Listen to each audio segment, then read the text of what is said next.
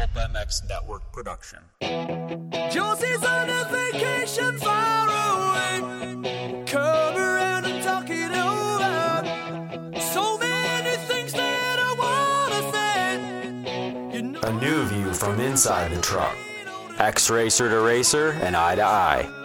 A casual look into the personalities of the sport and an experienced perspective into the action from week to week. It's Jason Thomas's Industry Seating. Presented by Pirelli Tires and brought to you by Blendzall, Plum Creek Funding, Works Connection, and Fly Racing.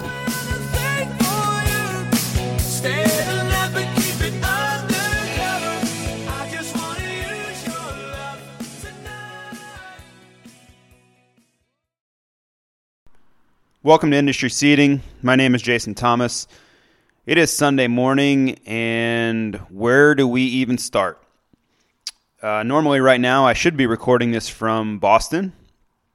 I would have been at the Indianapolis Supercross last night, and uh, yeah, all that went sideways, right? As we know. So I'm back home. Um, this kind of all started for me on Wednesday. We had a big meeting uh, at WPS trying to decide uh, not only my immediate future, but several others in our company and how we would respond and deal with uh, the COVID 19 outbreak and supercross plans and who's going, who's staying, all that stuff. Well, for me, I've always kind of been, let's say, not scared or aggressive in these situations. Um, you know, I don't have a family here in Boise to worry about uh, and really no responsibility. So I was wanting to continue on until it just was seen unsafe to do so. So I left Thursday morning with plans of, uh, like I said, going to Boston Sunday morning, and then I was going to see motorcycle dealerships all week next week, which is a big part of my job, and then go on to Detroit next Friday for the then scheduled round in Detroit then come home a week from today. So that was my plan. I pushed really hard to not get that plan canceled. And on Thursday morning, I jumped on a flight to Indy and uh, arrived Indy uh, in the afternoon. And uh, I actually led a dealer seminar in um, Eastern Indiana on Thursday night. Really appreciate uh, Moto Extremes for having me there. And as that seminar was going on, my plans all changed. Uh, the race went from no fans on Thursday afternoon to completely canceled on Thursday night during the middle of my seminar. And then it was like, okay, now what for me? What, how does that look?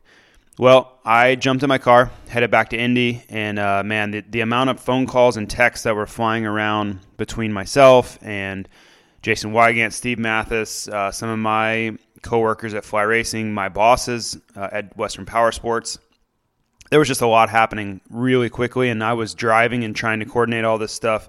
Probably not the safest thing I've ever done, but again, things were happening really fast, and my life was changing by the minute as far as my plans.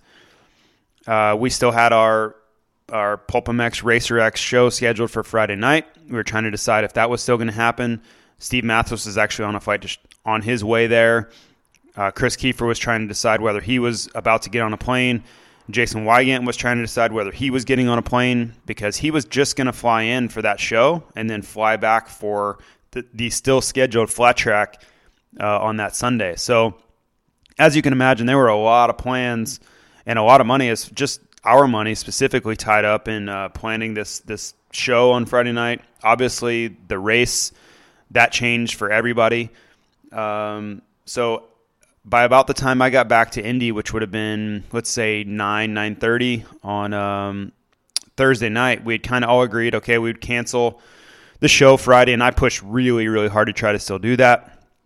We were under the 250 people uh, mandate, um, but in the in- interest of just safety and not trying to spread this disease, which is is the priority, we decided to uh, to cancel altogether, and, and it was probably the smart decision you know, knowing more and watching the past couple days unfold. But I really tried hard to uh, to continue on. I just thought it would be a great opportunity for race fans to get something positive and have a a cool experience and have fun when everything else just seems so downtrodden and negative right now. Maybe that was not wise of me. I don't know, but um, in the end, we'll have more shows. We're gonna, you know, this isn't a concept that's to go away. Uh, maybe we can even make up for it. Maybe we can even have a, a, a show in the Midwest uh, where we could fly out there sometime this summer or whenever things calm back down to make up for it. Uh, we definitely want to come see everyone in Indy, and uh, yeah, we still want to do it. So we'll see how that plays out. Uh, as for the rest of my plans, uh, I had some hard decisions to make, and, and company wide, that got a little bit passed down to me as you know Western Power Sports. You know, our, our biggest concern is keeping our company safe, right? Everyone that works there, it's like a big family, and uh, so we we called everybody back in, which uh, you know, for in my world man, I was jumping back on a plane Friday morning immediately and coming back to Boise.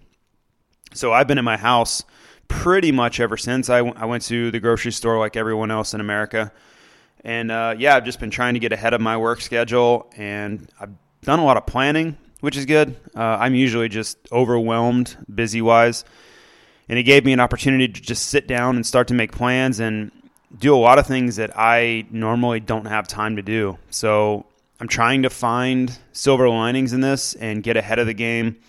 Uh, I've been brainstorming things both for fly racing and uh, podcasts and uh, stuff for Steve Matthes and Weege and I to to do that could be cool. Uh, I just want to find some good out of this. There's plenty of bad out there. Everywhere you turn, there's bad news. Stock markets all over the place. Races are being canceled worldwide. There are no sports on TV, like none, uh, which is sports are always a, a great escape for me, and that's there's nothing there. So it's kind of forcing everybody to look in the mirror a little bit and you know ask yourself, what do I do now? So I will be working from home most of this week. Uh, I'm not symptomatic, which is great. I don't really feel like I'm a huge um, risk factor to have complications, even if I did catch it. Just from everything I've read, I've talked to a few doctors. Um, yeah, of course, I don't want to get it, and and most importantly, spread to anyone. But my own long term health and safety, I'm not super concerned with. Uh, maybe that maybe that's foolish. Uh, that's just what I've learned from what, what I've read and studied on it so far. So, hopefully, we can create some cool content for everybody. This podcast is kind of the beginning of that. Um, I've talked to everyone, um, you know, at my company and, and Racer X and everyone. We're going to try to make the most of it. Uh, there's no reason why there can't be some good that comes from a really tough situation. Uh, I definitely want to spend a bunch of time. I, I, literally have nothing to do. This is Sunday, so uh, maybe we'll go longer on this podcast. I'm going to kind of speak to how this is affecting Supercross and MXGP and motocross too, because that's just on the horizon. I have a ton of listener emails, uh, questions that I'm going to go through. And uh, yeah, so if I drone on a little bit here, just bear with me. Uh, I think all of us are going to be looking for things to pass the time because let's face it, there's nothing going on. Sports wise, motocross wise, everything is put on hold right now.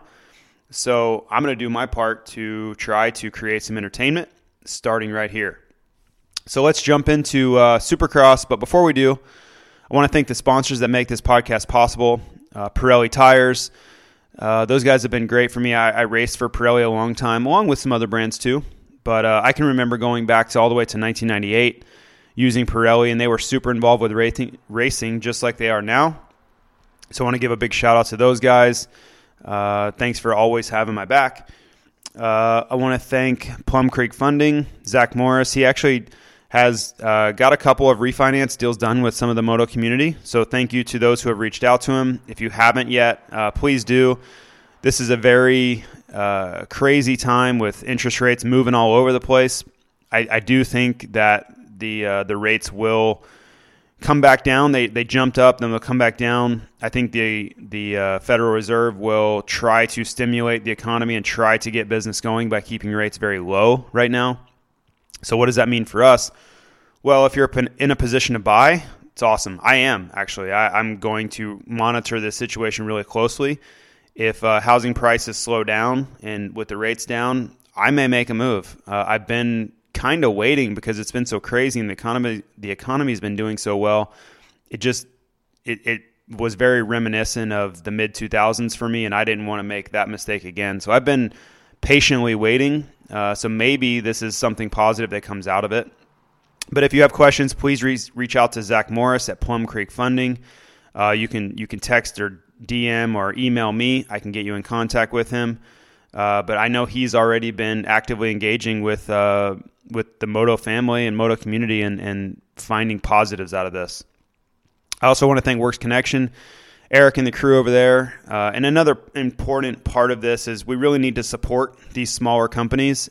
Um, you know, Works Connection is obviously very successful, but they are still very dependent on the moto community you know being involved like we have to keep riding we have to keep supporting companies and, and that extends past moto right uh, you see so many posts right now about buying local buying small these people are every day they are 100% dependent on people coming in their store or buying a gift card even right that's another way i've seen that could really help call them up and say hey i i don't want to leave the house right now or whatever if that's your prerogative but i'd like to buy a gift card because i still need these products so, uh, support companies like Works Connection. Another one, Blendzall. Uh, David Schloss there, he's been super involved in these events that were right on the horizon, right? The Vintage Supercross at least happened. That was great. He was involved there. Uh, the uh, Day in the Dirt South, that's a bummer. He, he had Michael Alessi ready to race a two stroke. He was all in on that event. And uh, yeah, they only got practice in, and, and the rest of it got canceled. that was I heard a pretty wild scene. The uh, sheriffs came in on, uh, believe it was late Friday night, and completely shut that deal down. Uh, so that that sucked. I, I, understand the reasoning behind it. I understand that in the end they're trying to keep people safe. But man, what a bummer to have that event ready to go off and be a huge hit, and then get completely shut down after everyone had already shown up and spent money on everything. Um, yeah, again, bummer. But bigger point, uh, Blendzall was a big part of those events, and uh, hate to see them not go off the way they were planned. But again, racing's gonna it's gonna pick back up again, and if anything, this gives us all a chance to go riding. I'm gonna look at my opportunities to go riding. I need to find a dirt bike is what I need to do. Uh, but I'm gonna try to maybe get out this week and go ride somewhere. It's been raining, so the trails are gonna be epic. And uh, yeah, use Blendzall for all your, uh, especially your two-stroke needs. I think they they are the forefront of uh, two stroke performance. So, blendzall.com, visit your local WPS dealer as well. Also, want to thank uh, Premier Vapor Blasting of Georgia. I think this is another opportunity. I think more people are going to ride because some people are going to have to be stay at home and not you know not be able to go to their office or not be able to go to their place of employment. So that's going to give them opportunities to get out. You know, they're going to be able to leave right after work and go ride or before work or whatever. So that's going to put more wear and tear on your bikes, and a place like Premier Vapor Blasting can keep those bikes in working order and make them look super sweet. So please check those guys out. If you mention the Industry Seating podcast, you get 25% off with those guys as well. So thanks, Brandon, and the crew over there for supporting this podcast. Obviously, want to thank Fly Racing too. And uh, yeah, I mean, I I don't even know if I'm able to go into the office this week. We'll see how that the policy goes there, but um, yeah, I'll be working and trying to raise the level of our game. And uh, yeah, I have some pretty cool ideas, which I normally don't have a ton of free time to execute, but I'm going to try to nail those this week and get, uh, like I said, it's all about silver linings for me with this deal. And maybe, maybe it allows me to do something that I normally wouldn't have time to do. So back into it. Supercross wise, uh, obviously everyone has questions on how does this affect the rest of the series. Well, as we know, Indy was canceled, Detroit is canceled, Seattle's canceled, Denver's canceled, and Foxborough are canceled. So that's a lot of racing that we have to account for. Uh, I don't know that anyone can answer with 100% confidence what that's going to look like. I do know that it's in Feld's best interest to find a way to make up these rounds. Now, as for how that looks, good question. I don't think there is a chance that we're going to go back to Seattle, Boston, Detroit, uh, Denver. I, I think those are off the table. I don't have the authority to say that's a certainty, but that's what I believe. I think those rounds, as far as us, the the Monster Energy Supercross Series, visiting those cities in 2020, I think that's done. What I do think they're looking at is finding other venues like namely Vegas, namely Salt Lake, where it, the impact has been a little bit less so far, and I think they may be a little bit more likely to allow these events to go off. I know that uh, Feld has been in contact with those venues, uh, especially Vegas, and I think they would welcome the series having multiple rounds there. Now, what does that mean? Does that mean uh, multiple rounds per weekend? Maybe. Does that mean a round, you know, on a Friday night and a Sunday? Does that mean, you know, a Friday night, Saturday night, or, or even a Sunday doubleheader? Maybe. I, I've even heard rumors float that they would try to do like a midweek race. They could get in like a Tuesday or Wednesday and then a Saturday night, something like that. Just trying to get uh, these rounds to happen because I think there's a misconception that they you know they just need to have the races anywhere and, and it doesn't matter. You know they're just trying to do it for the sake of racing. Well not so much. Um, it's more about you know getting these races on tv it's about fulfilling sponsorship obligations. It's about uh, getting people their money's worth that have spent a lot of money on racing right? It, it's also about helping privateers to earn paychecks because there's a there are a ton of riders out there that depend on these races to be able to survive. Right, without these, they they have no money. They're like they're living race to race, paycheck to paycheck off this stuff. So I applaud Feld for having that as a part of their let's say uh, their stream of consciousness on what's important because they literally there are probably I don't know 50 plus riders that if there are no races they have no way to make money zero income you know, a lot of these racers aren't qualified to do anything else. They are 100% dependent on racing. Maybe they could go find some local races. That's a possibility. But they haven't planned on that, right? That's who knows where they are around the country right now. So I can't even imagine the amount of money Feld is losing right now between Disney on Ice, Monster Jam, Supercross. Everything is canceled as of right now, as far as, or, or at least put on hold. That has to be an unbelievable financial hit to to Feld Motorsports and Feld Entertainment overall. So I, I know that they're going to do everything they can to get back on track, just for our sake, their sake, entertainment's sake. Uh, I don't think anyone could motivate them anymore to find answers right now. So, you know, I, I think there's been a bit of frustration out there from riders and, and other people that they don't have answers. Well, I don't think anyone wants answers more than Feld. And like I said, this is costing them, I don't know, tens, hundreds of millions by the end. I, I would say that's probably a fair assessment when you look at the whole scope of their, their business enterprise. So they're going to be the most motivated of anyone to get this thing back on track, however that looks.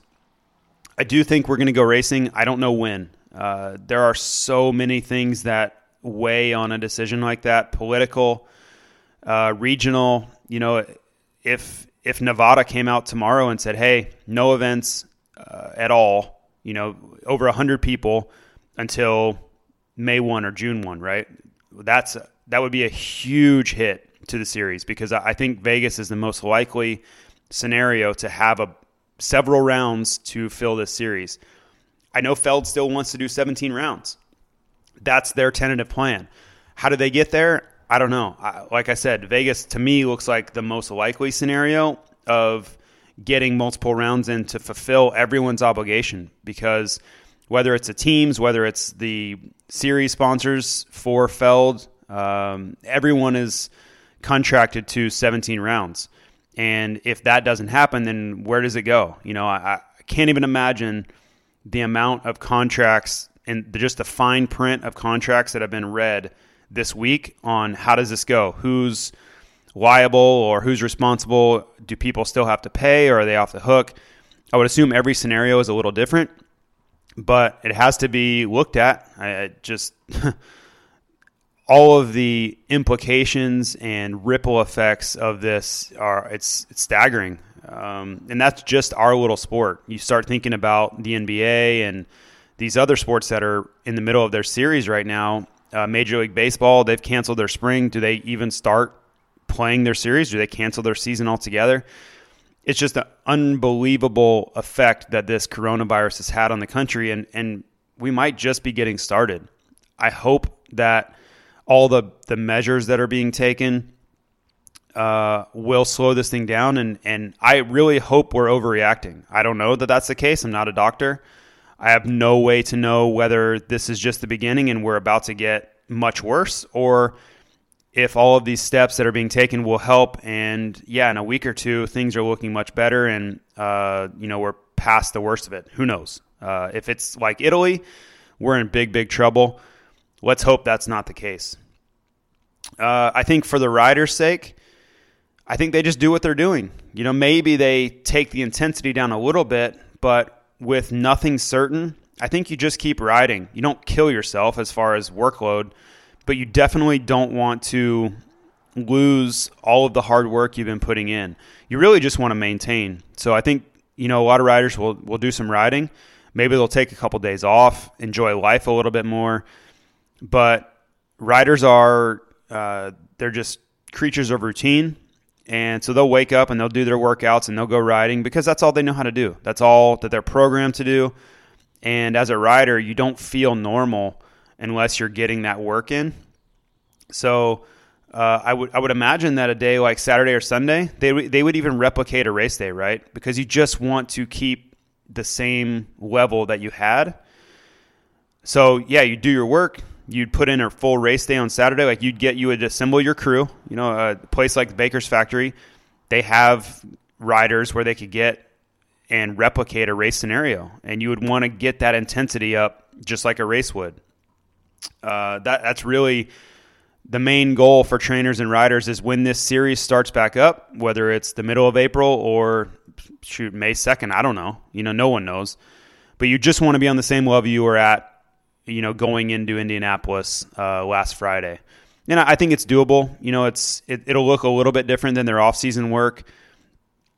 I do think it'll give them a little bit of time to uh, prepare for outdoors more because they'll have those days at home. You know, instead of leaving on a Thursday uh, or maybe Friday to fly, race, fly home now they have three more days of, of preparation. They could work in outdoor prep. They could do more testing. They can certainly get in more training, like off the bike, whether it's bicycle or however they want to go about that. Uh, and then obviously they'll get to spend more time with families, uh, which is is great too. Another aspect of this is how does this affect the outdoors, right? So one big conversation is, you know, we have a finite amount of time between now and uh, let's say May 14th, I think, is is when Hangtown is that weekend, 14, 15. I don't have a calendar in front of me, but I know it's then. What do they do? How do they get the maximum amount of rounds in as close to they can get to 17 by then? Well, all that's going to depend on how quickly they can get back to racing. I've heard some dates floated out there. Like I heard March 28th floated out there. I can't see that being reality. I hope that's real. I know that's well, shouldn't say I know. I've heard that's the earliest possible we could get back to racing. I think, you know, for Feld's sake, as I said, they've got crazy amounts of money in the balance. That would be the, their most uh, positive outcome. Best case scenario, that's the term I'm looking for. I don't think that's reality. I, I just can't see it. I would love for it to happen, but I, I think it's going to be more middle of April is is the most uh, likely because I think that gives a month from all these things happening, and, and you just keep hearing 30 days from all these other sports. So I, I don't know why Moto would be any different, but maybe maybe uh, things calm down this week and, and they they can get Vegas in or wherever they decide to go. Uh, that planned Seattle weekend. I keep coming back to Vegas because I just think from everything I've heard if there's a chance to run multiple rounds, that's the place because they have no events scheduled for that stadium. It's it's planned on being destroyed most likely, and I think they would welcome the business. They would take as much racing as they could get. I think they could leave the dirt in the stadium, and I think they could run event after event. And whether or not the fans support it and they're you know they sell out, I don't think that's likely. But also, it's about TV, TV rights. You know, with no sports going on, I think the the television networks, obviously NBC has the rights to it. I think they would jump all over it. I think they would welcome an opportunity to put a sport on regular NBC, like the just the big NBC network. And that would be huge for our sport. So, how do we make the most of a really bad situation?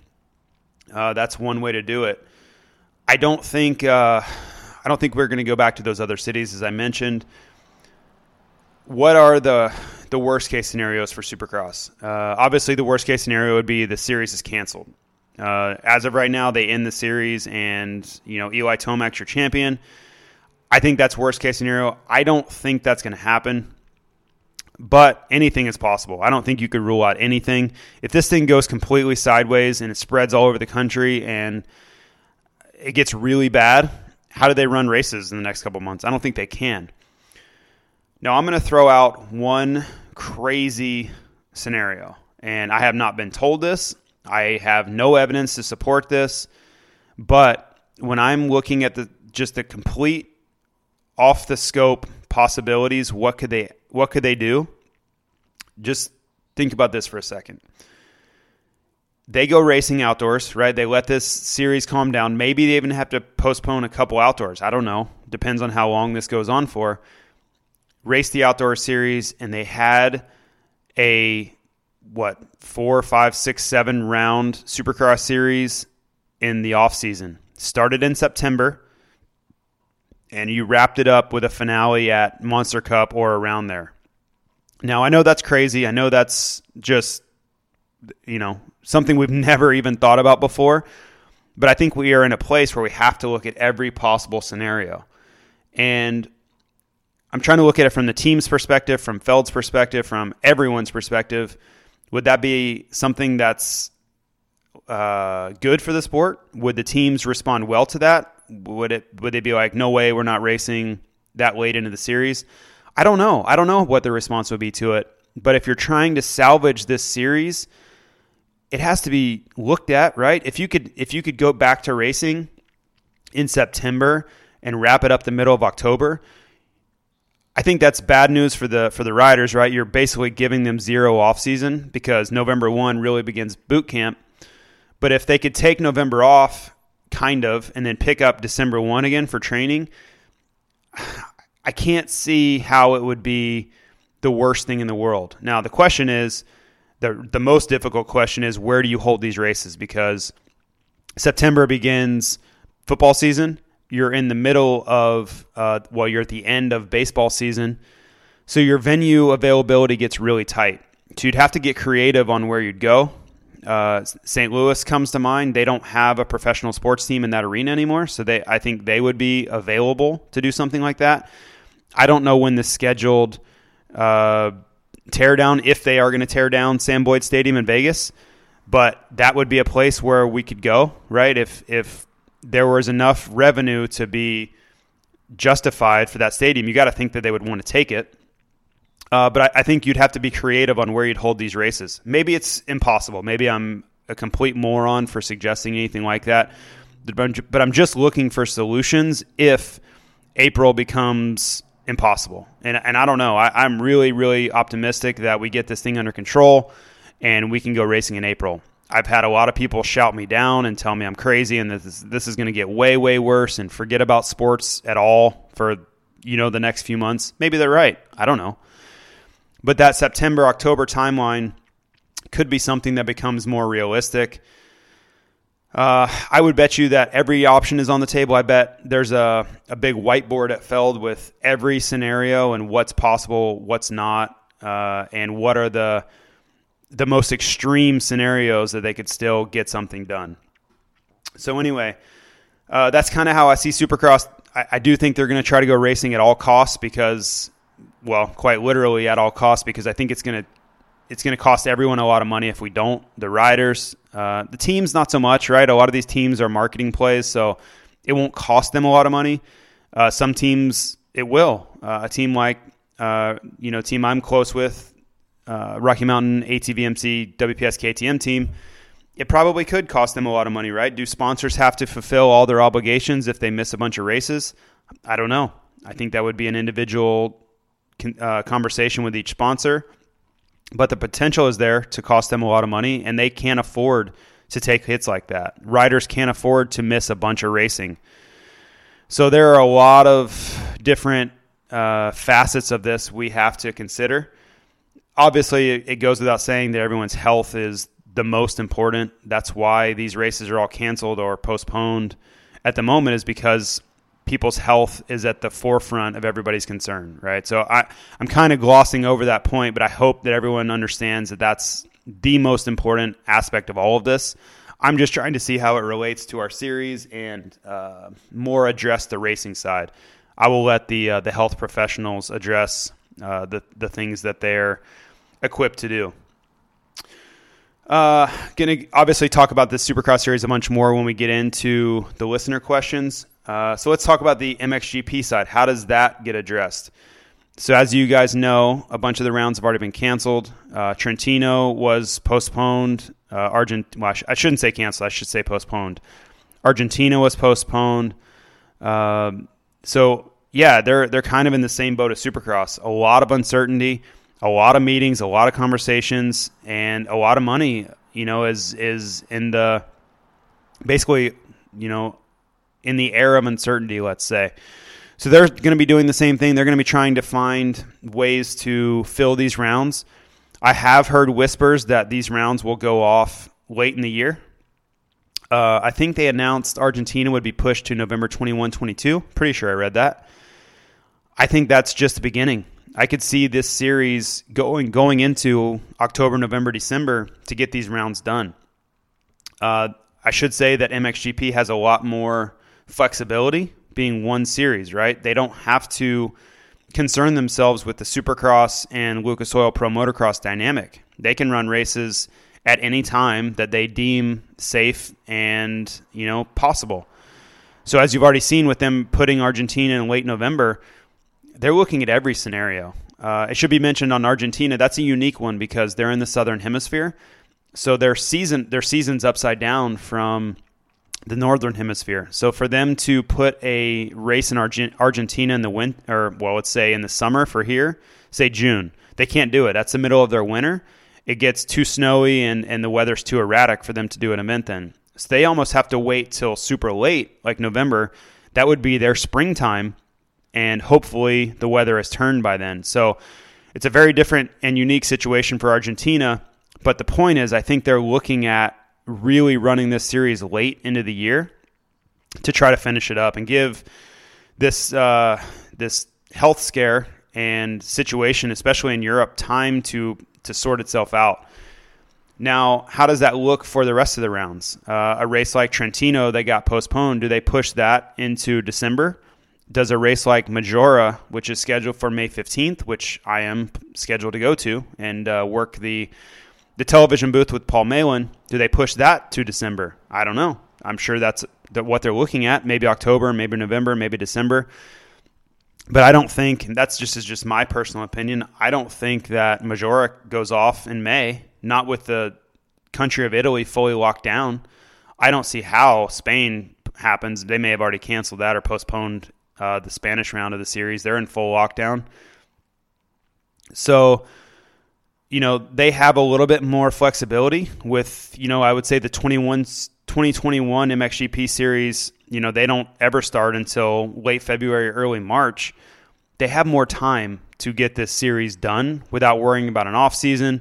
Uh, so they have more flexibility with one series and a different timetable than uh, the USA does. So we'll see how that all plays out. Uh, I've spoken to the powers that be there a little bit just because of my scheduling and uh, working myself into their television broadcast booth. But I don't think they have firm answers yet.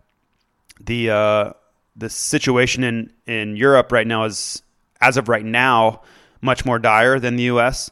We'll see how that unfolds. Uh, the USA may be just getting into uh, the the crisis that that Europe is in right now. There are just so many questions that we don't have answers to and we're all speculating as to how this plays out. But there's no way to, to have any idea. Everything is changing by the day. I mean, sometimes by the hour of, you know, outbreaks of, of COVID 19 in different states and different countries. Um, how do governments and and the U.S. administration cope with this, uh, both on a national and national level for everyone, but then on a on a state level too, because a lot of these states are they have the discretion of do they allow events to to go off or not. So we'll just have to see how all that plays out. Um, yeah, I have to mention. Hey, I wrote a note. Uh, as I said, I'm looking for silver linings for all of this. Maybe I get more round, rounds of television coverage. That would be cool. Uh, I obviously have to balance my workload and, and my responsibilities at Fly Racing with that. But if that gives me a chance to go to more rounds of the series, I would love to. Because right now, I was bound by my need to be at American Supercross races. I couldn't go to a lot of the rounds of the series like right now. I would love to go to Trentino. That was one I, I really wanted to go to. I wanted to check out that new Spanish round too, but unfortunately, those races coincided with American Supercross races. So I was immediately kind of disqualified from going. Well, maybe I can now. Maybe I could go to that new round in Spain, given that it's pushed back later into the series. So if I'm looking for a way to make my life a little brighter because of the situation, that's what I'm going to do. I really encourage people to make the most of what's a really bad situation. Kris Keefer has been, you know, screaming from the mountaintops for everyone to go ride their motorcycle. That's a great one. That's that's such a positive way to spend time that maybe you didn't have otherwise. So I'm going to look at every negative and try to find a positive out of it because I, I think that's really all we can do. Uh, as far as the MXGP, just to put a bow on that for now, I do think racing is going to be shut down for a while. I, I think Supercross has a chance to get going before MXGP does, and that's just a geographic situation. Uh, the situation is like as I said, it's much worse in mainland Europe right now than it is in the U.S. Maybe that's maybe that changes. Maybe it turns really ugly here really quickly over the next two weeks, and everyone's locked down. If that happens, I don't see anybody going racing for a very long time. But we'll just have to see how that plays out. Maybe next Sunday I have a lot more insight, and, and maybe that's a better outlook, or maybe it's much a much more negative outlook. But uh, as a, this is all going to be changing daily and, and sometimes hourly. Uh, so I want to get into a bunch of listener questions. Um, before I do, again, I've covered this a couple times, but this is important for everyone. Please be safe. Please don't anything do anything stupid. Um, you know, I, I don't, I'm not a doctor, I'm not a scientist. Uh, I watched a, uh, a podcast with Jeff Emig uh, with Doc Bodnar that was pretty insightful. Um, you can check that out, but just, uh, you know, err on the side of caution for now. I think that's the really the best we can do. Uh, spend as much time as you can with loved ones. Um, yeah, we're going to be racing again. Like racing's not done, you know, air quotes around done, but we do have to, uh, make sure that everyone's as safe as we can. And when that racing come back comes back, I think we're all going to appreciate appreciate it a little bit more. Speaking for myself, I get pretty worn down. I get tired of traveling and tired of flying around. And honestly, some of the Saturday mornings, I'm kind of just ho hum. Like I'm not super excited because I've been doing it, you know, for 10 or 11 weeks in a row as of right now so that that wears on you and your, your, excitement level goes down but i can tell you yesterday morning i was pretty bummed that i wasn't at Indi- i was not at indianapolis. And i will be much more excited when this thing kicks back off whenever that happens that we're getting to go racing again. So uh, maybe it'll give us a little perspective of how lucky we are not only to live in such a great country that we do of america but also that we get to watch such a great sport every Saturday for you know months and months and months, and that's going to roll into outdoors too. So I'm going to try to put it into perspective and and not take these things for granted once we get back to racing.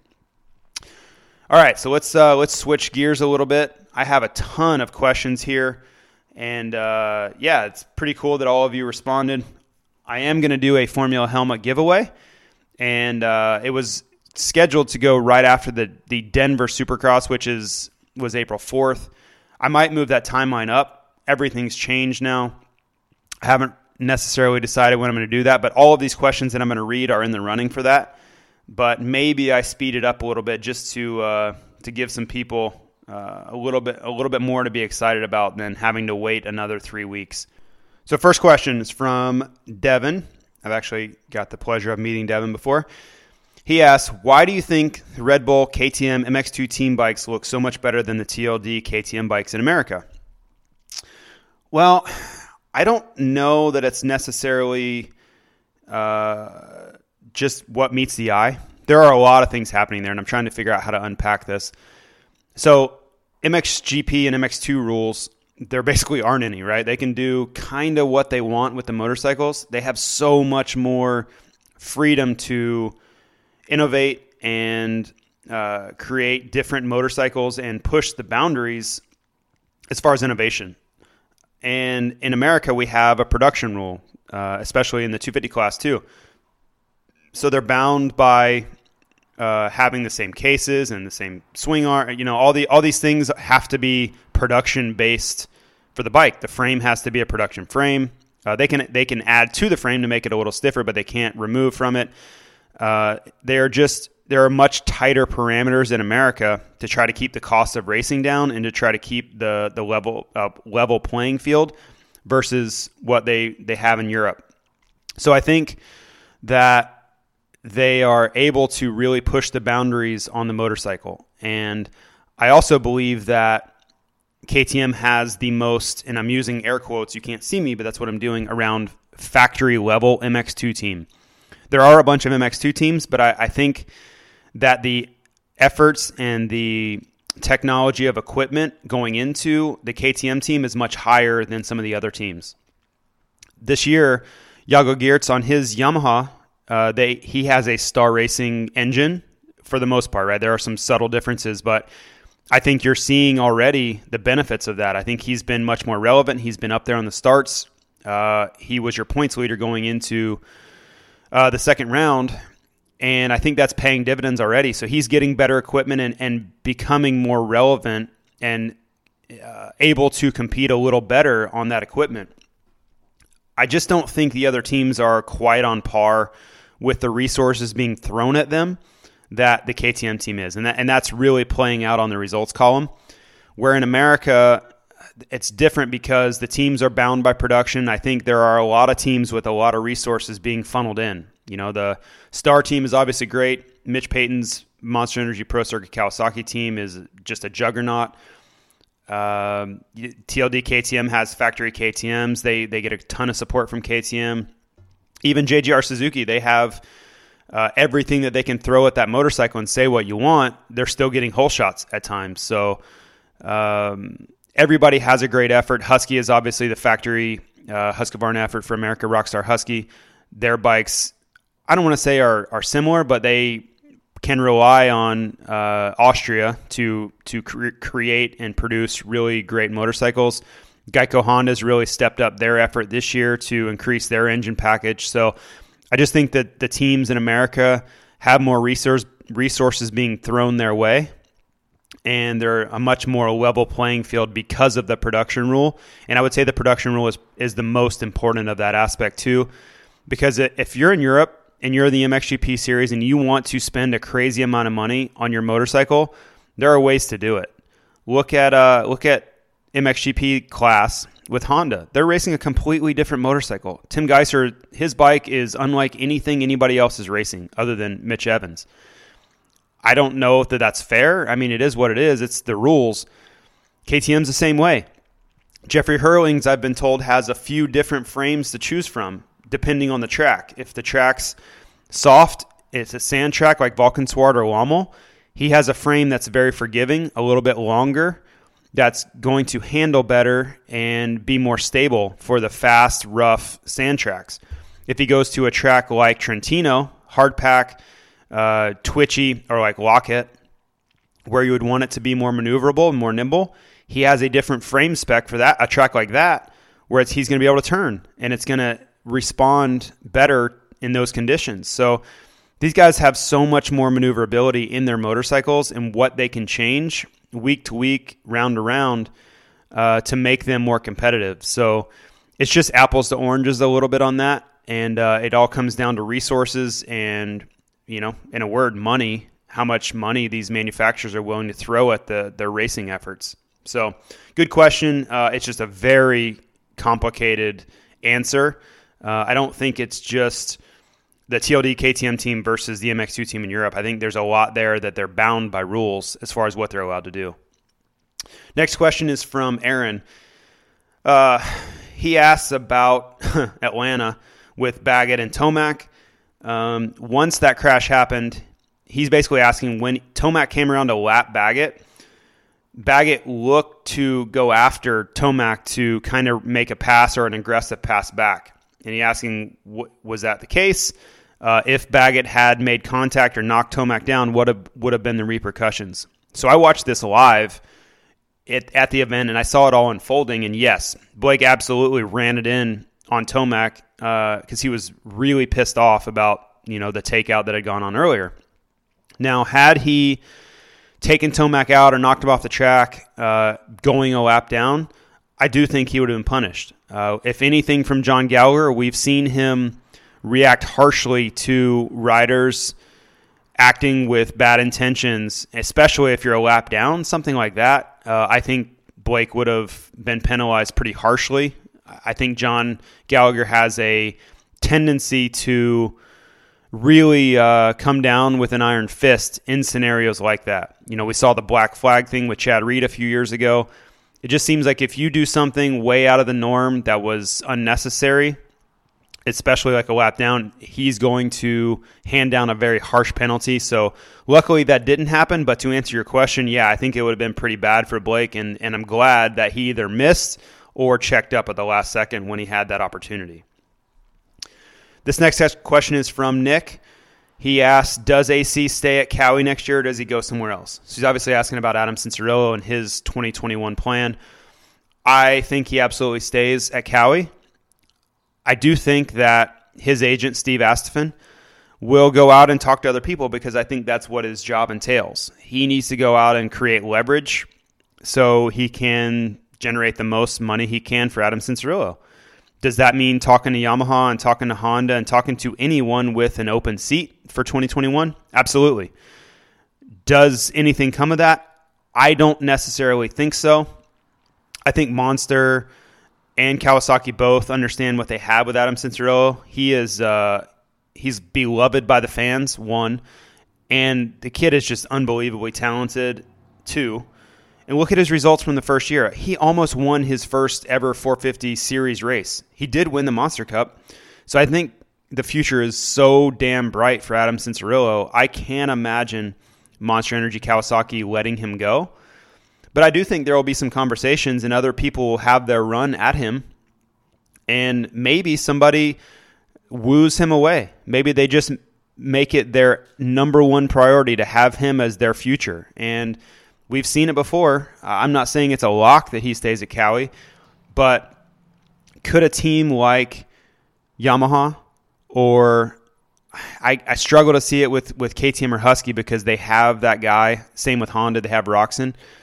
But I, I could see Yamaha just throwing everything they have at Kawi, knowing that, you know, Barcia maybe only has a few years left. Who knows what that looks like.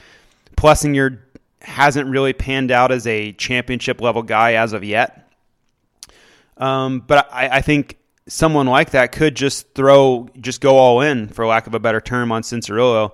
But in the end, I do think he stays. Listen, he's been a lifelong Kawasaki rider. He has so much history there. I know Bruce Stjernstrom loves him, right? I just can't imagine them letting him go. And the only reason I throw Monster in there is because they are the title sponsor of the Yamaha team, too. So it would basically keep him in Monster.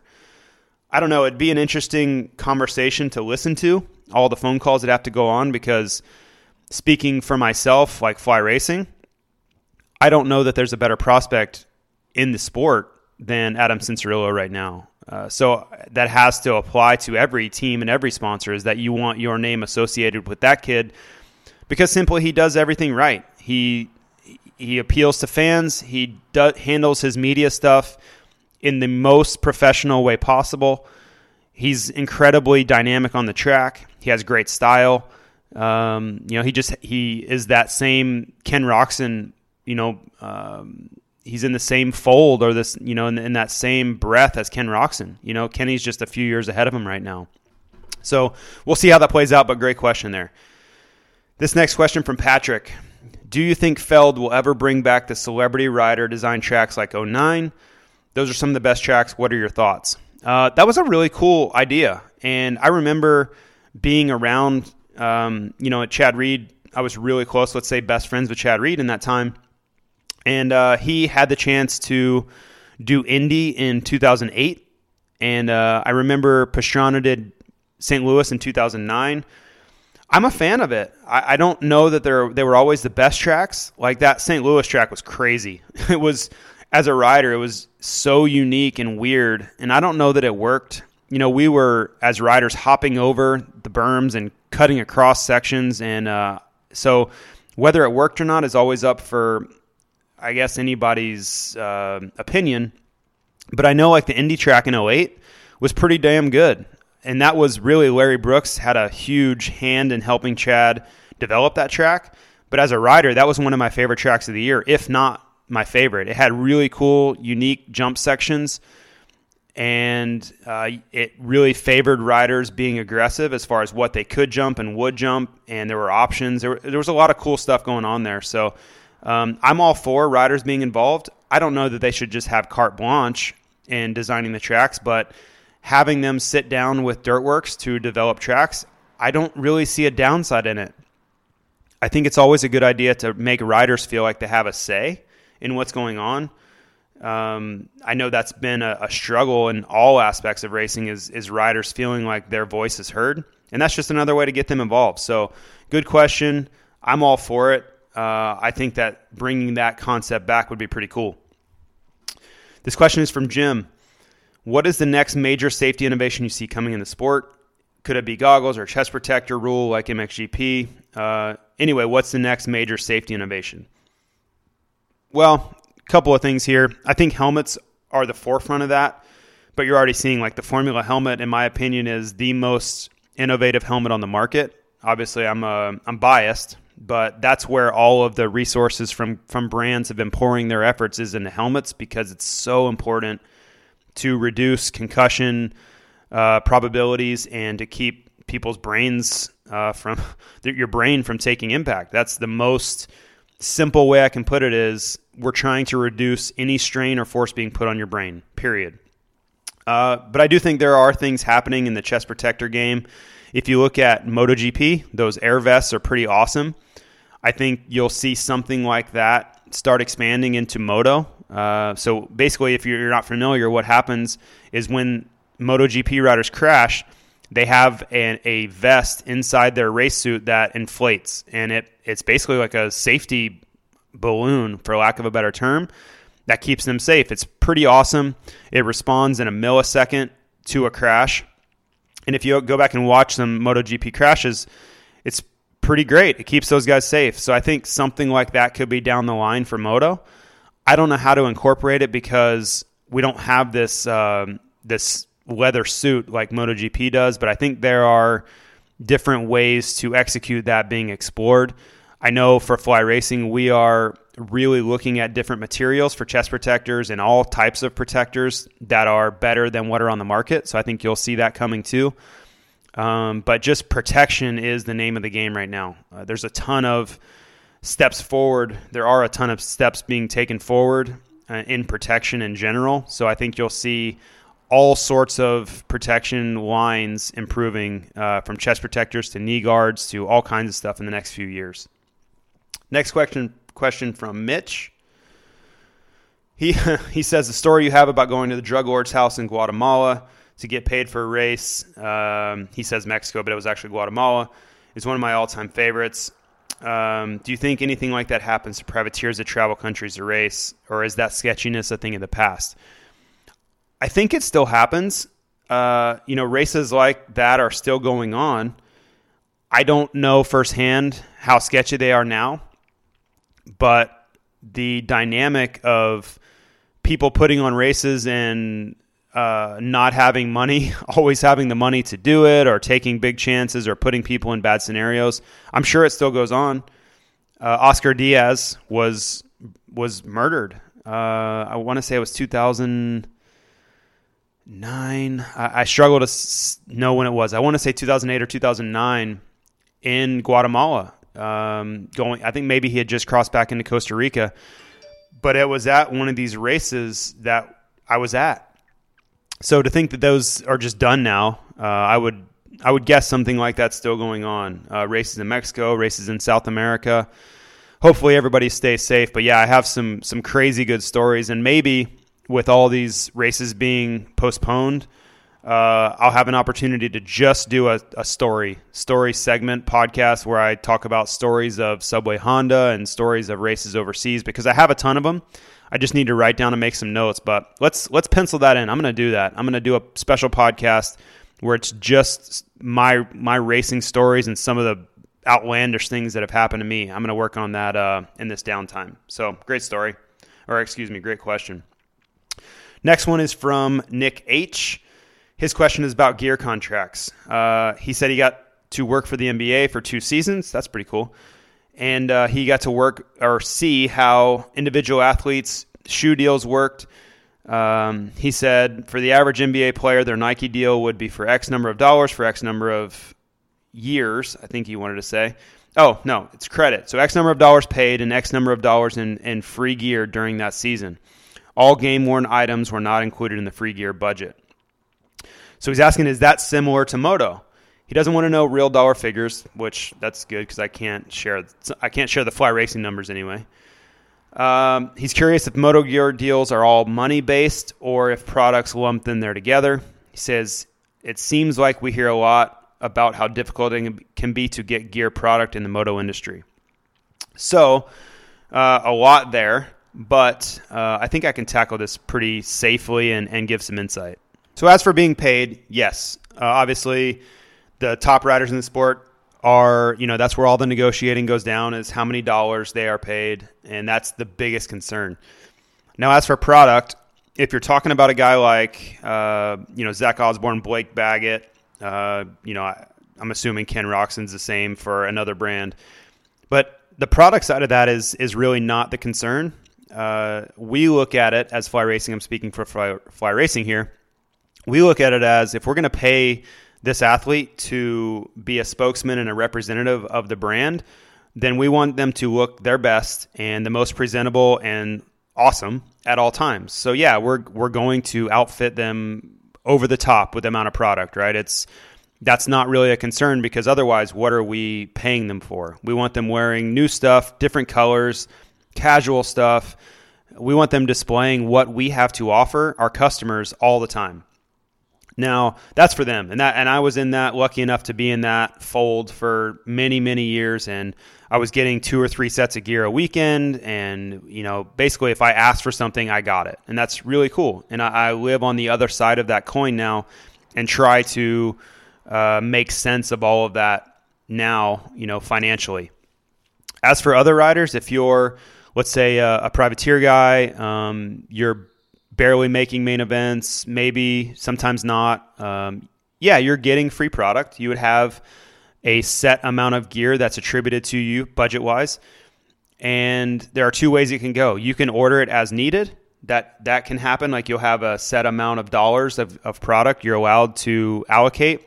Um, we obviously try to help make wise decisions on that stuff. Or uh, you could be on a program where Max Steffens and Dalton Braun are bringing you product as they see fit. Uh, so I've seen it go both ways, um, but yeah, those guys are generally allocated a certain amount of money, so we can budget for it. The third tier down from that would be guys that are um, they're professional racers and they're buying equipment at a substantially discounted price. And for a lot of those guys, that's the only way we can do it. You know, if we could afford to give everybody in the world free gear, we would, right? That's that would be awesome, but we can't. It is a business. So we have to uh, try to make strategic decisions, but we also want to help and we want to make it as affordable as we can for a lot of these guys to go racing. So they get heavily discounted product, and that's up to them to uh, buy as much or as little as they need to get through the season. Obviously, we want them buying for themselves. Uh, we are a dealer first brand and a dealer first company at WPS. So we really try to make sure that it's just the race community and you know those guys that are would be sponsored elsewhere if they were not sponsored by Fly Racing Because what we want is we want real customers who are real riders going into dealerships or onto their favorite online online retailer website and buying. That's that's who we are. We sell to dealers. So there's a fine line there between supporting our key athletes, but then also making sure that we're supporting our dealers and that customers are getting a great experience at their dealership. Uh, because again, we don't sell direct to retail. We are a dealer first company. So a lot going on there. Um, but to answer the main question there, no. Uh, when you're looking at a guy like Zach Osborne or Blake Baggett or Justin Brayton, they don't really necessarily have a budget as far as how much product we're going to give them.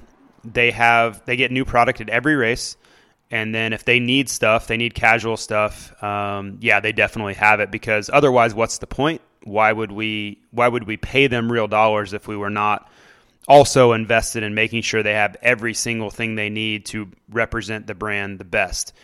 If I see a guy like Blake or Justin or uh, Michael Mosiman or know, RJ Hampshire, anybody, take your pick. Our our core athlete guys.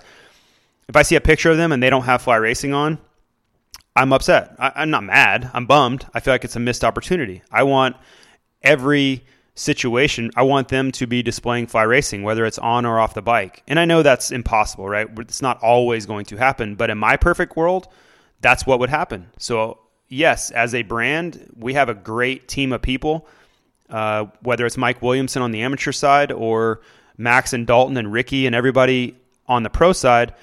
We do our best to make sure those guys have every single thing that they need for both them and their family because we want their kids wearing it uh, if you watch Josh Grant's Instagram lately, you'll see Wyatt out there ripping around and fly racing stuff. That's a big part of it too. We are a family brand and a family company, so we want everybody to be all in. Victor asks, how many hours a week of yoga does Tim Gajser have to do to be flexible enough to bounce back from these crashes? And man, what a question. I wish I knew the answer because it's seriously not human. I, I don't know how he does this. Look at a guy like Zach Osborne. He does yoga all the time, right? That's a big part of Aldon Baker's program. He gets hurt, unfortunately, for uh, for my business interests. He's hurt right now, and so I don't think yoga is just the the answer. I'm sure it helps. I don't want to downplay what yoga can do, but I I think part of it's a lot is just luck because I think there will be a law of averages that come in. Some of it's probably genetics, right? It, it, he's just less prone to injury or sickness than other people, and, and I've seen that with lots of people. Look at a guy like LeBron James. That dude's never hurt.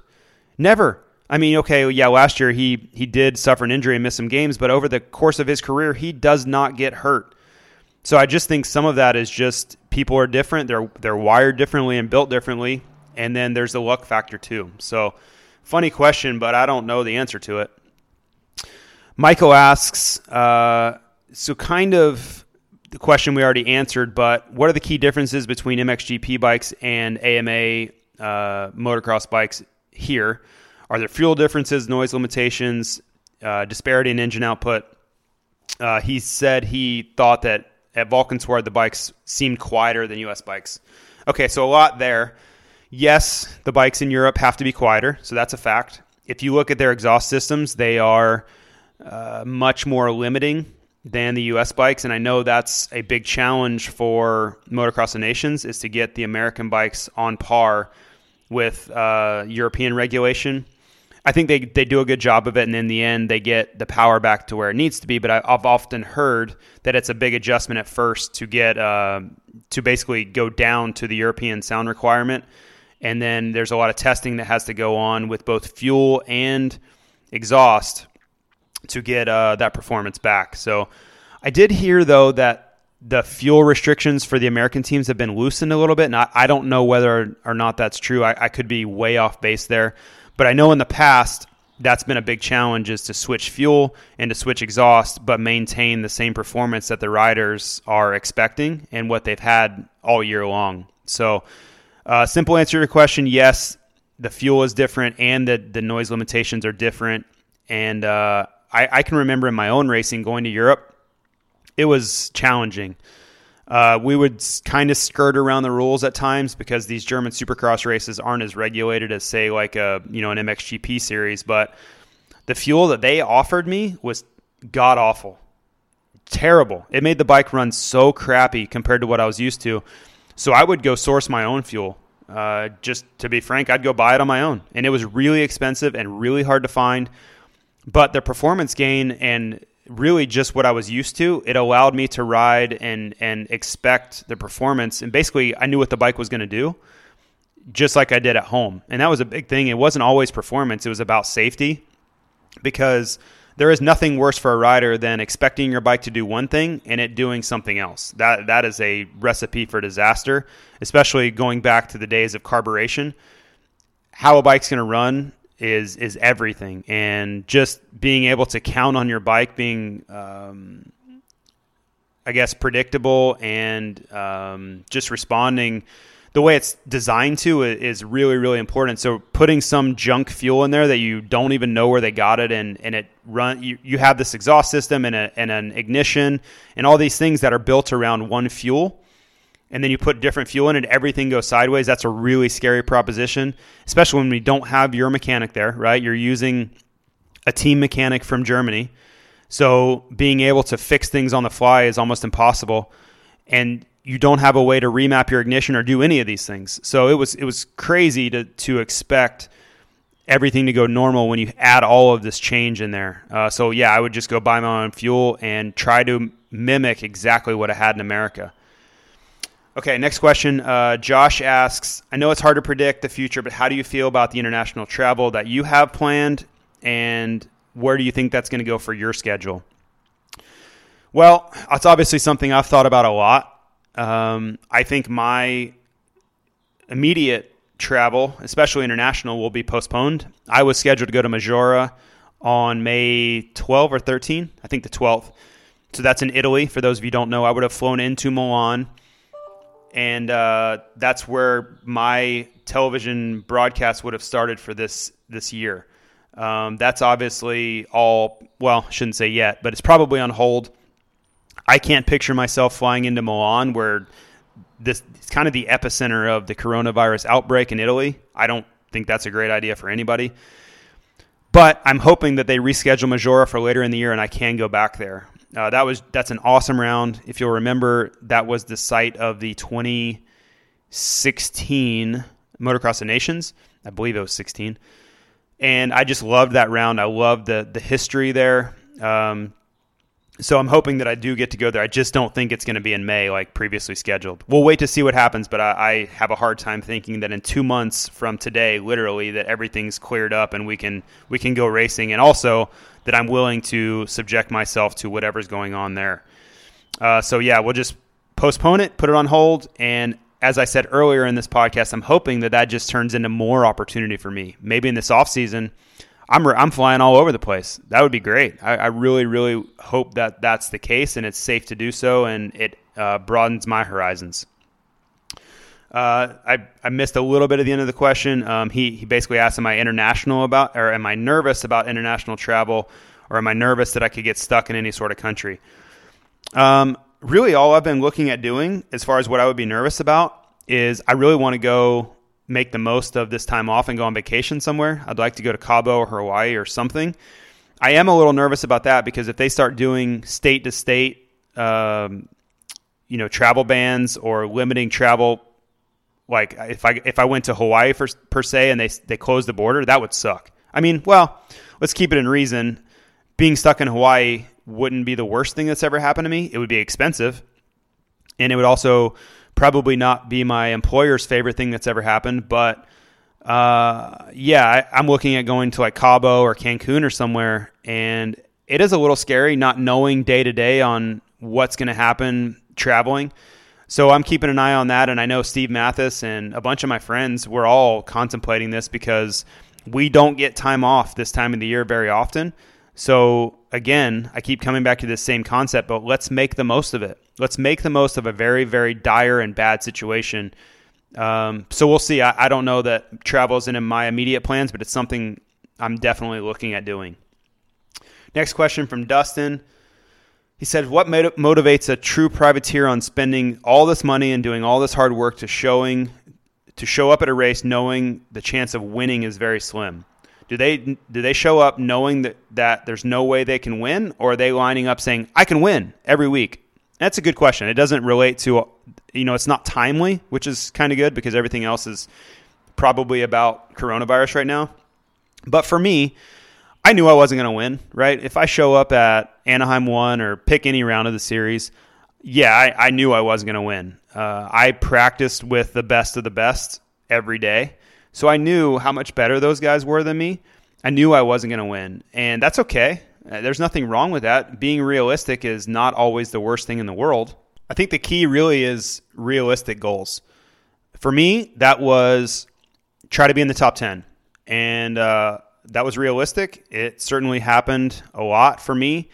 But I went into every weekend knowing that's where I need to be and, and really just continuing to improve. You just want to keep getting better, right? You it, That's really every aspect of life is just become a better person, uh, move your business interests forward. Racing's no different. You just want to improve your skill set. Um, really diagnosing weaknesses is a big part of that too and, and working to improve those but yeah i think to answer your specific question riders know you know do i think that adam Enticknap is showing up at uh, indianapolis last weekend thinking he can win no he, he knows better than that and maybe he would tell me i'm crazy like he always thinks he's going to win but I, I don't believe that you know where you're where you sit in the in the sport uh, i think self-analysis is a very important aspect of everyone. Like how do you how do you work to get better if you don't know where you are? And um, yeah, so riders always know if they have a chance of winning or not. And and for most privateers, that's not. Now going to a race in Europe or a race in Germany, yeah, I, I knew I could win, and I won a lot overseas, and, and that was the expectation. Uh, you can ask anybody that I raced with in Europe. Uh, they know how serious I took it. I literally I didn't even talk to people hardly when I was racing here or there. I, w- I took it so seriously. And at a race like a German championship round, I was all business. I mean, dead serious. Like I, I made sleep and eating and jet lag, overcoming jet lag, and everything the biggest priority. I would, uh, I mean, I would eat and sleep around the clock, just trying to be my best when it was time for racing. And the other guys were going sightseeing and doing all these cool things that I would bypass because I wanted to go sleep. And I want when that gate dropped in the main event on Friday night and Saturday night, I wanted to be the best guy and the most prepared. And I did everything to do that. But I, I wanted to win because I knew that one day, sitting, you know, just like right now, 10 years later, I would regret it if I didn't. I, I hold those memories of standing on the podium so uh, they have such a strong place in my heart and it's something that I won't ever forget. And if I had blown it off and not taken it seriously and let my results slip, I don't think I would ever forgive myself. I put so much time and effort and just all of myself into getting the best result that I could. So I wanted to be true to that and make the most of it. I will say that I'm very, very lucky because I did miss out on a lot. I missed out on a lot of sightseeing trips and after parties and all kinds of fun stuff that my buddies were all going to do. And I got so lucky that my job after I stopped racing was to be in an international business for at least a year or two afterwards. And I got to go to all these places. I got to go to Berlin again and go to these cities all across Europe and South America and Scandinavia and visit places that I, I had already visited, but I didn't see anything. I saw a hotel, an airport, and the racetrack. Well, now I get to do that stuff. I don't have to worry about performing on the weekends, right? I need to worry about performing in my job, but that leaves a lot of time to go see stuff, go make the most of a trip like that. And, and I've absolutely capitalized on that stuff. I spent a week in Berlin on business and I saw everything there was to see. And I was missing out before, but I, I'm making up for it now. So I, uh, I got super lucky and I still I still spend my own money at times, and other times it's uh, you know fly racing business. You know, to go to Motocross of Nations and go visit all these cool places. And again, like this year, Motocross of Nations is in Ernée, France, same place that it was in 2015. Well, Steve Matheson, I will go again. Let's let's just pray that you know that's not disrupted from this virus. But I'll go again, and I'll go to Normandy, the beaches of Normandy, which are maybe half an hour away, and I'll go to the museum again, and I'll go take in all that cultural experience again, and it'll move me just the way it did. I, I literally was tearing up last time looking at all these, you know, these grave sites for all these people. It's just an unbelievably life altering experience if you've never been there. And I would recommend anyone going, whether you're going for Motocross of Nations or whether you're just going on a European vacation. It was one of the most touching places on earth I'd ever been to to understand the sacrifice that all these people made on that beach, you know, 70 years ago or whatever it's been. It's just unreal. There, there is nothing else like Normandy Beach for me. Uh, D Day, you know, I, am a World War II history nut, and uh, I've read and learned a lot about it. And that that you're standing right there, right? It, it all happened right in front of you, and there are still so many signs that still show the events of that day. You know, the museum is incredibly awesome. But There are literally like still holes in the ground from bombs. You know, they were just shelling the beach and all these installations that the Germans had built to ward off the Allies coming onto the beach. So I'm getting off on a tangent there, but um, yeah, I just would implore everybody to make the most of opportunities, and I'm really, really lucky that I've gotten to uh, post my racing career. Next question uh, is from Matt. And uh, sorry, yep, Matt. He says, assuming they're held later in the year and pushes the schedule back, making the MXGP season longer than ever, what effect will this have on Motocross the Nations, particularly the U.S. riders having a break? So, oddly enough, touches on what I was just mentioning with Ernée this year for Motocross the Nations. Well, it's going to be weird because I think I think there's a very strong likelihood that there are MXGP events after the Motocross the Nations. And I don't know that that's ever happened. Maybe it has. I, I should know my history a little better, but it'll certainly be a new wrinkle for all the, the current racing um, paddock and, and riders. I don't know. I hope that they keep the schedule the same, but I don't think that they could guarantee it. I don't think that they're going to want to have a Motocross of Nations in November and December. So with the Argentina round already scheduled for November 21 22, that tells me that they're going to have the MXON while the MXGP season's already going. And I don't think it matters. I think that all the MXGP riders would still go. I mean, they still race European, like British championship rounds, uh, German championship. They race all these races anyway. Like Dutch championship goes on in the middle of the series. All those guys still go race. So I don't see why the Motocross of Nations would be any different as far as those guys' participation. I think they would try to keep the Motocross of Nations event calendar the same because they would want the Americans to participate. The one wrinkle I could see is if the American schedule changed, right? If if they went that crazy balls idea of putting supercrosses in September or even the outdoor nationals extended into September, maybe that would force the hand of Motocross Nations to change their date. And yeah, that I mean, for us to go into the, all those scenarios, the world is basically burning at that that point. Everything is up for grabs. I don't know, uh, but to to rule it out would be foolish. Uh, I just don't know how that plays out. For now, I'm going to assume they leave the date for Motocross Nations the same because there are so many logistics according accordingly with that race. Uh, moving it would be a big big problem. So we'll see. Uh, I guess is the best way I can put that. Brett asks, uh, do industry race teams pulling out pulling riders out of signing events does it send a big message to our fans that this situation is worse than maybe we all assumed and you should not attend races blah blah blah okay so he's asking with you know yamaha and honda and all these teams pulling out of autograph signings what message does that send to the average race fan well you know, those events got canceled before all these events got canceled, right? So they're almost going hand in hand now. I guess hand in hand is probably a very bad um, analogy, but it is what it is. Um, we'll see. I, you know, what does April look like as far as this coronavirus outbreak? No one can answer that right now. Even the the experts in this field can't answer that. So we'll see. You know, if if they ran a bunch of Vegas rounds and we're back to racing and fans are allowed in the stadiums and all that stuff, maybe some of these teams go back. You know, I don't know. I, I could see Ken Roczen not doing them because his immune system is unique. He's definitely had some issues, and I think he's more he is more susceptible to something like this than the average rider. So I could see him erring on the side of caution and just locking himself in his compound other than racing. Um, so we'll see, but I, I, don't know that anything there has been decided. Everybody's just taking this day by day.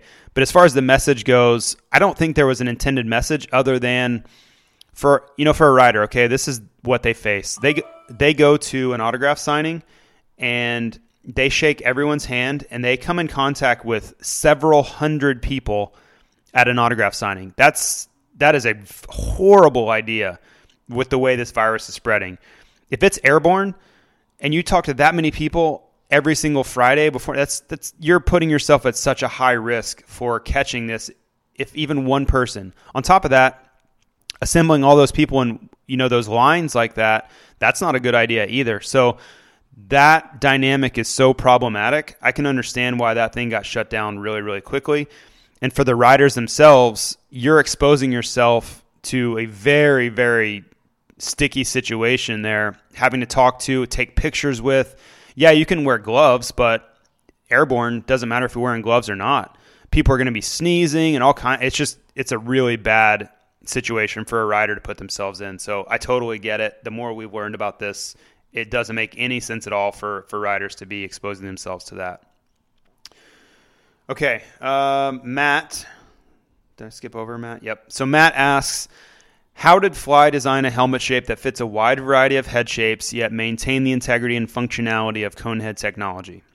Well, the simple answer is test, test, test. Fittings, just more fittings with more people than you could ever possibly imagine. Uh, and really, we're trying to fit kind of that uh, intermediate oval type head shape that that most Americans fall into. That's what we're really going for. But if you've ever tried a Formula on, you can attest to this. It is so comfortable. You know, I wore the F2 for years before the Formula was a thing. And I thought the Formula was unbelievably comfortable. I love that helmet and then I tried to Formula on once it was finished, and it blew me away. I could not believe how comfortable that helmet was. I didn't think it was possible to have a helmet be that comfortable.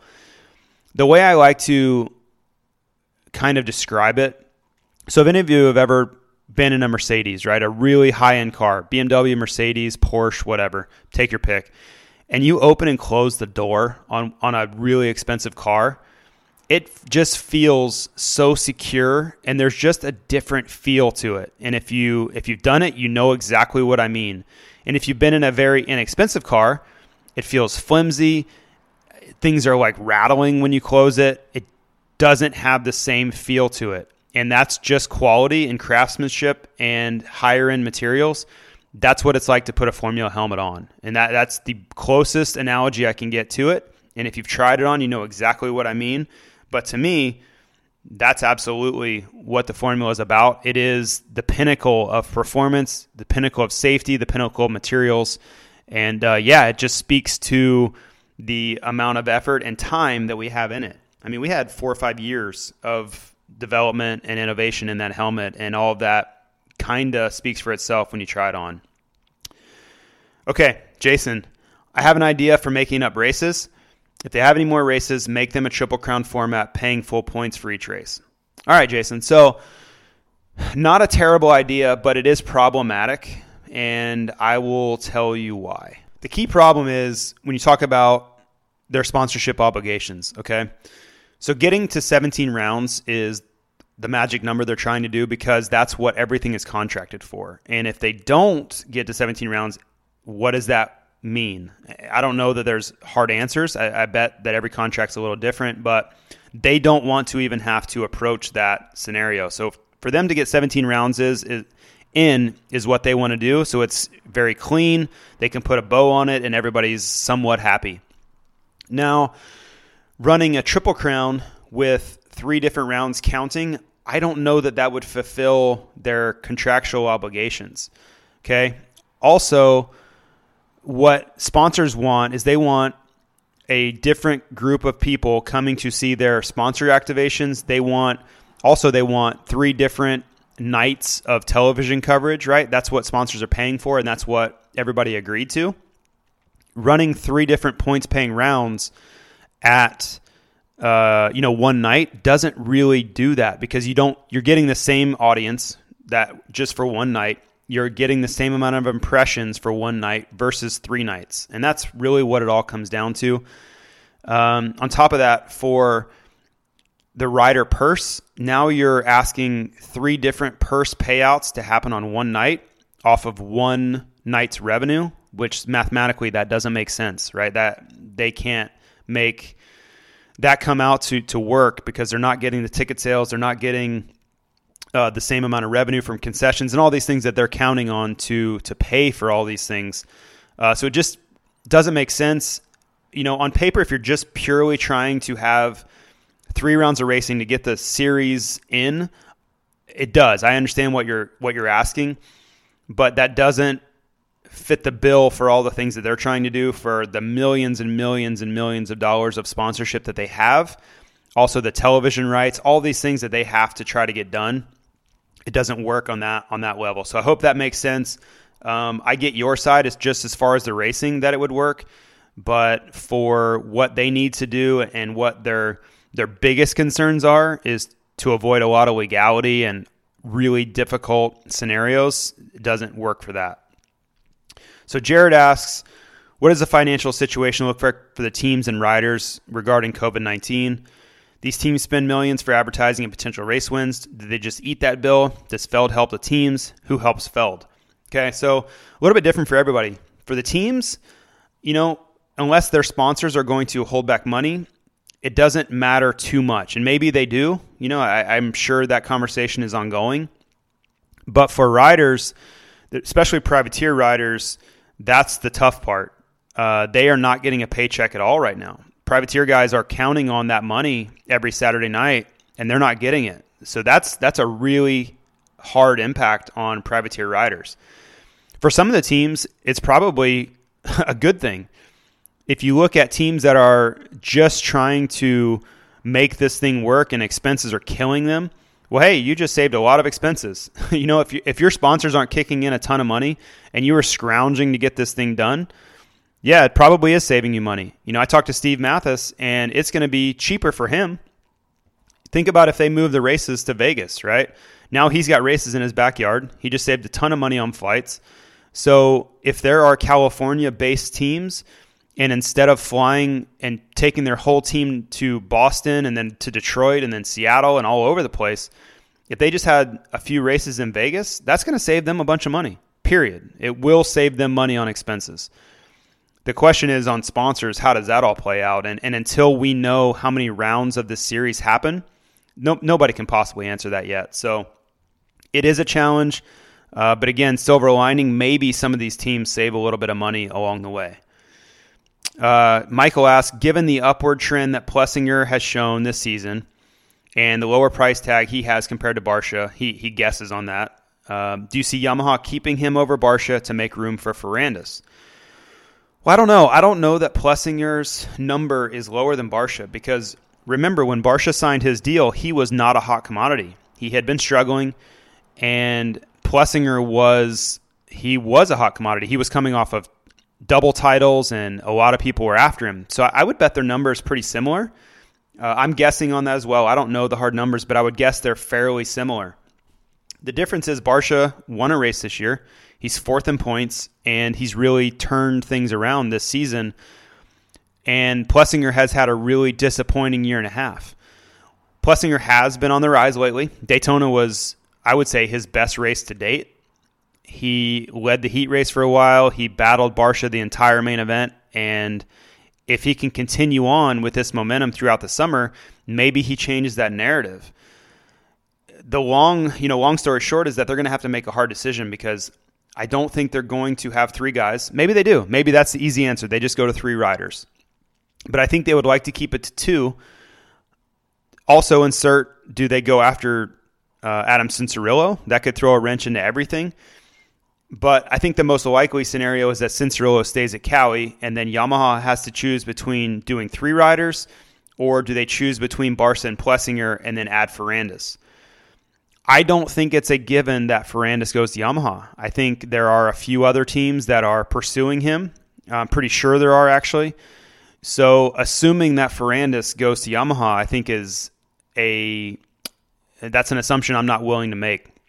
So a lot of moving parts there, but my answer to that would be uh, I don't know that Ferrandis is going there to start with. So maybe Ferrandis goes elsewhere, and then Yamaha can just keep And Plessinger, keep the status quo, and everybody's happy. Uh, we'll we'll have to see how that plays out, but um, with the downtime right now, you can you can bet that teams, agents, riders are all on the phones because there's nothing else to do. So it gives them a lot of time to work on 2021 instead of you know having to fly all over the world and worry about a race every Saturday.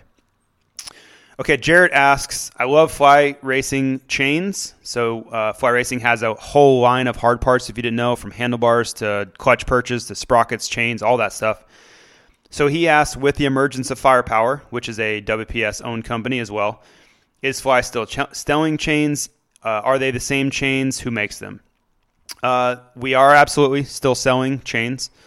Um, it, it's interesting because it's really challenging for me to spread my focus everywhere. And uh, the hard parts division of fly racing is one that I probably should spend more time on. But um, yeah, it's it's hard to give everything my attention. But we do sell a lot of fly racing sprockets and chains. They are not the same chain as the uh, Firepower, uh, but uh, we obviously spend a lot of time working with our vendors on both. Um, Firepower is a brand that is growing by leaps and bounds every day. Kirk Alves does a fantastic job with that brand. Uh, I've gotten to know him a lot better in the last year or so, and he, they're, for lack of a better term, it's so cliche, but honestly, they're killing it. Like the batteries side of the business for Firepower is on fire, and uh, yeah, every aspect of Firepower is growing like crazy, and obviously chains being a big part of that too. So. Um, simple answer yes, we are still selling fly racing chains, and firepower is growing literally by the day right now. So check out either one of those. Uh, they are both high quality, high performance. Uh, that's the only thing we really want to offer is, is stuff we can stand behind. So uh, check that stuff out. You can go um, on obviously the websites as well, social media, and uh, and learn more. Michael asks, so far this season, I've heard that I've heard Marvin Musquin's name approximately zero times. What would you do if you were in his PR corner to get him back in the minds and hearts of fans?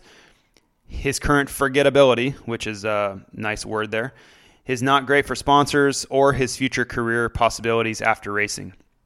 Well, it's a good question. Yeah, Marvin's certainly been, uh, I don't want to say forgotten about, but he's taken a back seat because he hasn't been on the racetrack.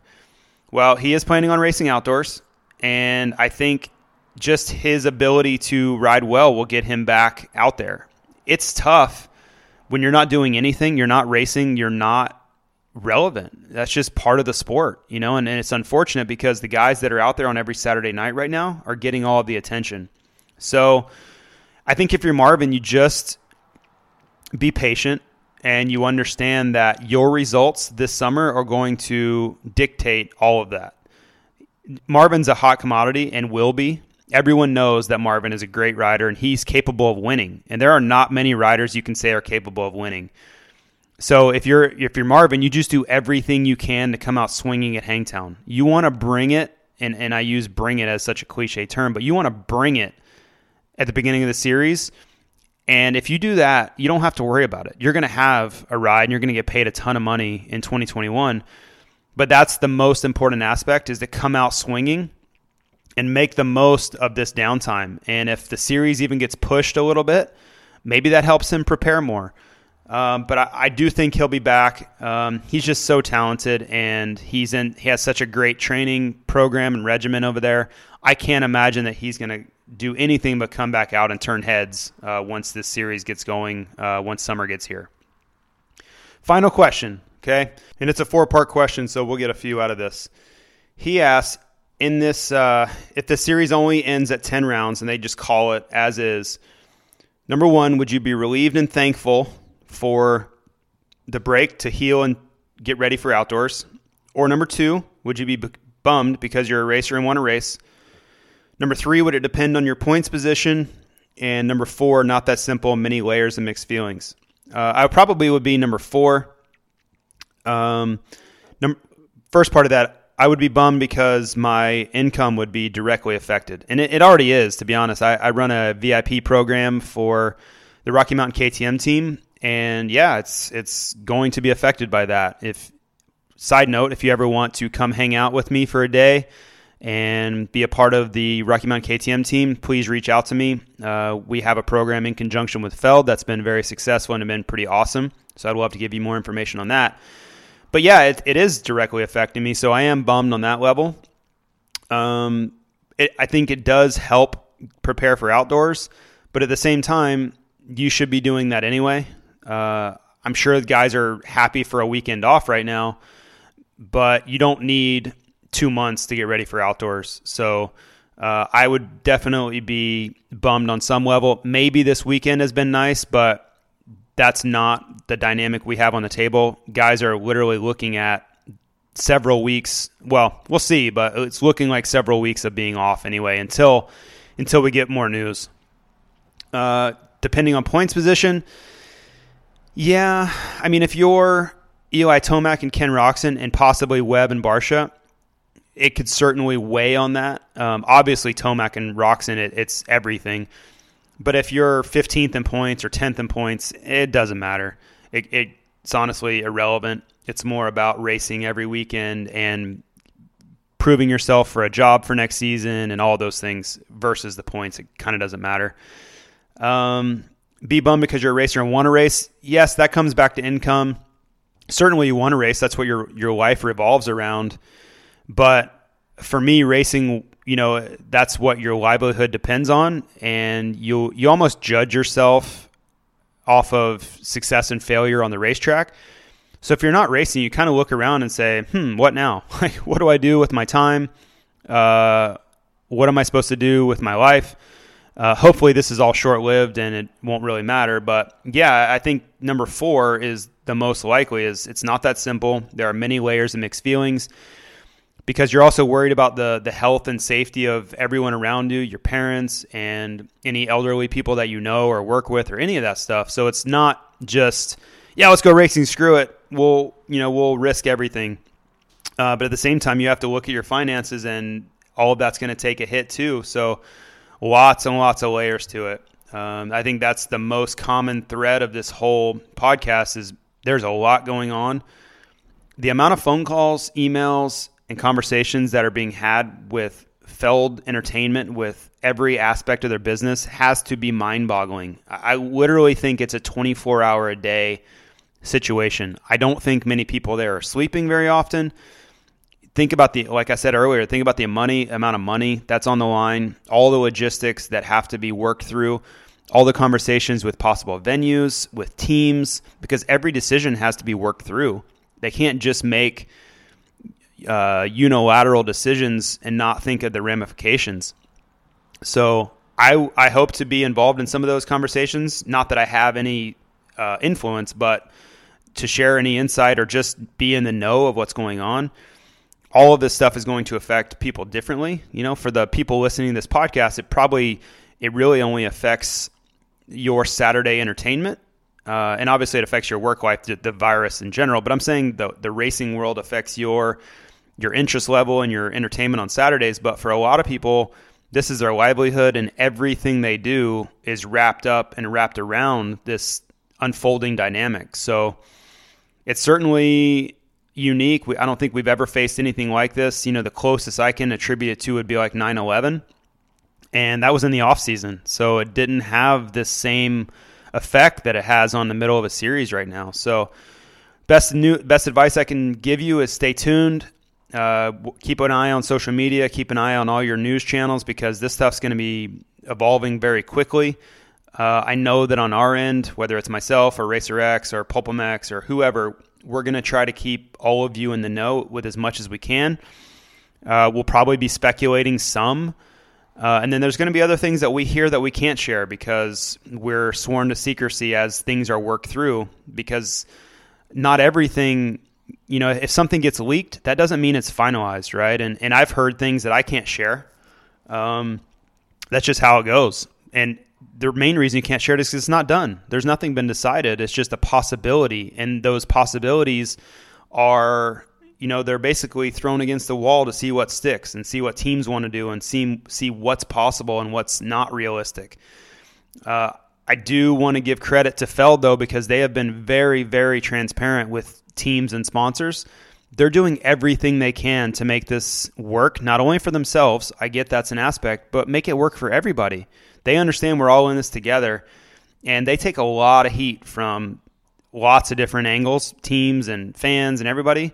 And I don't always think it's fair. And I just know the pressure they're under right now. And uh, I think they deserve some credit for being really, um, I don't want to use it, the word aggressive, but they're doing everything they can and trying to act quickly and decisively to help everyone. So um, that's a great way to end it. Is just let's try to stay positive through this thing. Try to find ways that you can make your life a little better in a really difficult time. I know that's what I'm going to try to do. And uh, I think at bare minimum, we'll have a podcast next Sunday, but I am working with Racer X to try to do a live Q&A later this week. So I'm going to do everything I can to make that reality just to give you guys a forum to ask real questions. And I think information at a time like this, not only for health and safety, but also just your curiosity as a fan. I think being transparent with everyone with as much as we have is key. Uh, I don't, you know, I, I don't think that it really does anybody a lot of justice or credit to keep everything a secret, right? And all we have all this information and no one else does. Um, I don't think that's really good for anybody. So hopefully we can keep communication up. We live in a great time for that. You know, the possibilities of communication have never been higher than they are now with social media and podcasts and you know YouTube Live, which is something else I, am looking at doing. You guys would be able to comment into a YouTube Live forum. That would be pretty awesome, right? So that's something I want to do. Um, so yeah, if, keep these uh, e- email emails coming and ask questions. If you have good ideas of how we can communicate better, um, please let me know on that stuff too. But uh, everybody, thanks for listening. The feedback again, and I always mention this, but it's been overwhelming. I don't have all the answers. I, am not a professional at this. I'm just having fun with it, and um, you know this this coronavirus has given me an opportunity to make this a very uh, question based podcast. We don't have any racing to really talk about, but I only do this really because it's fun. You know, this the sponsorship dollars that are attributed to this podcast are not life changing. Um, it's more about covering my costs and, and having fun with it. And that's, you all have really made that possible for me. Um, people emailing me and social media and everything, it, it puts a smile on my face all the time. Sunday mornings when I've been flying back, I'm worn out and I'm trying to wake myself up to do these things. Uh, the feedback honestly has really made the difference in my enthusiasm. And uh, I just want to let you guys all know how appreciative of I am of all of that. So again, thank you for listening. We will be in touch this week. I'm going to be locked down in my house, so that means one thing. That means more content for everybody. Uh, so I will be in touch soon. Thanks, everybody. See ya.